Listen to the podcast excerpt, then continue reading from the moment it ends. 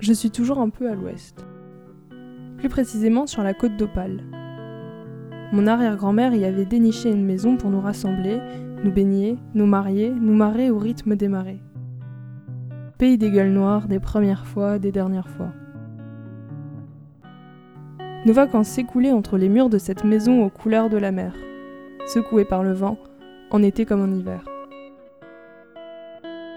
Ces pièces étaient imprégnées d'une odeur de maquereau et de souvenirs, fièrement attrapées par le capitaine du baroudeur et ses matelots. La chance n'avait qu'à sourire pour que le vent tombât et que la mer fût d'huile. Nous sautions alors dans le kayak, taquiner les phoques ou dans le flotbar, serrer la pince au homard.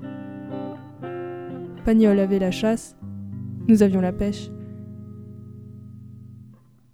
Flânerie, désœuvrement, détachement. Jeter l'ancre sur ce beau de terre était une idée formidable.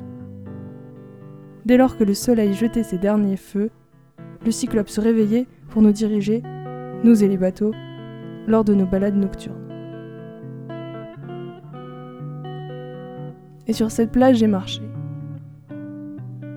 J'ai marché dans les pas des soldats, dans ceux de la première femme ayant traversé la Manche à la nage, dans ceux des pêcheurs, des touristes, des migrants, de Paulette.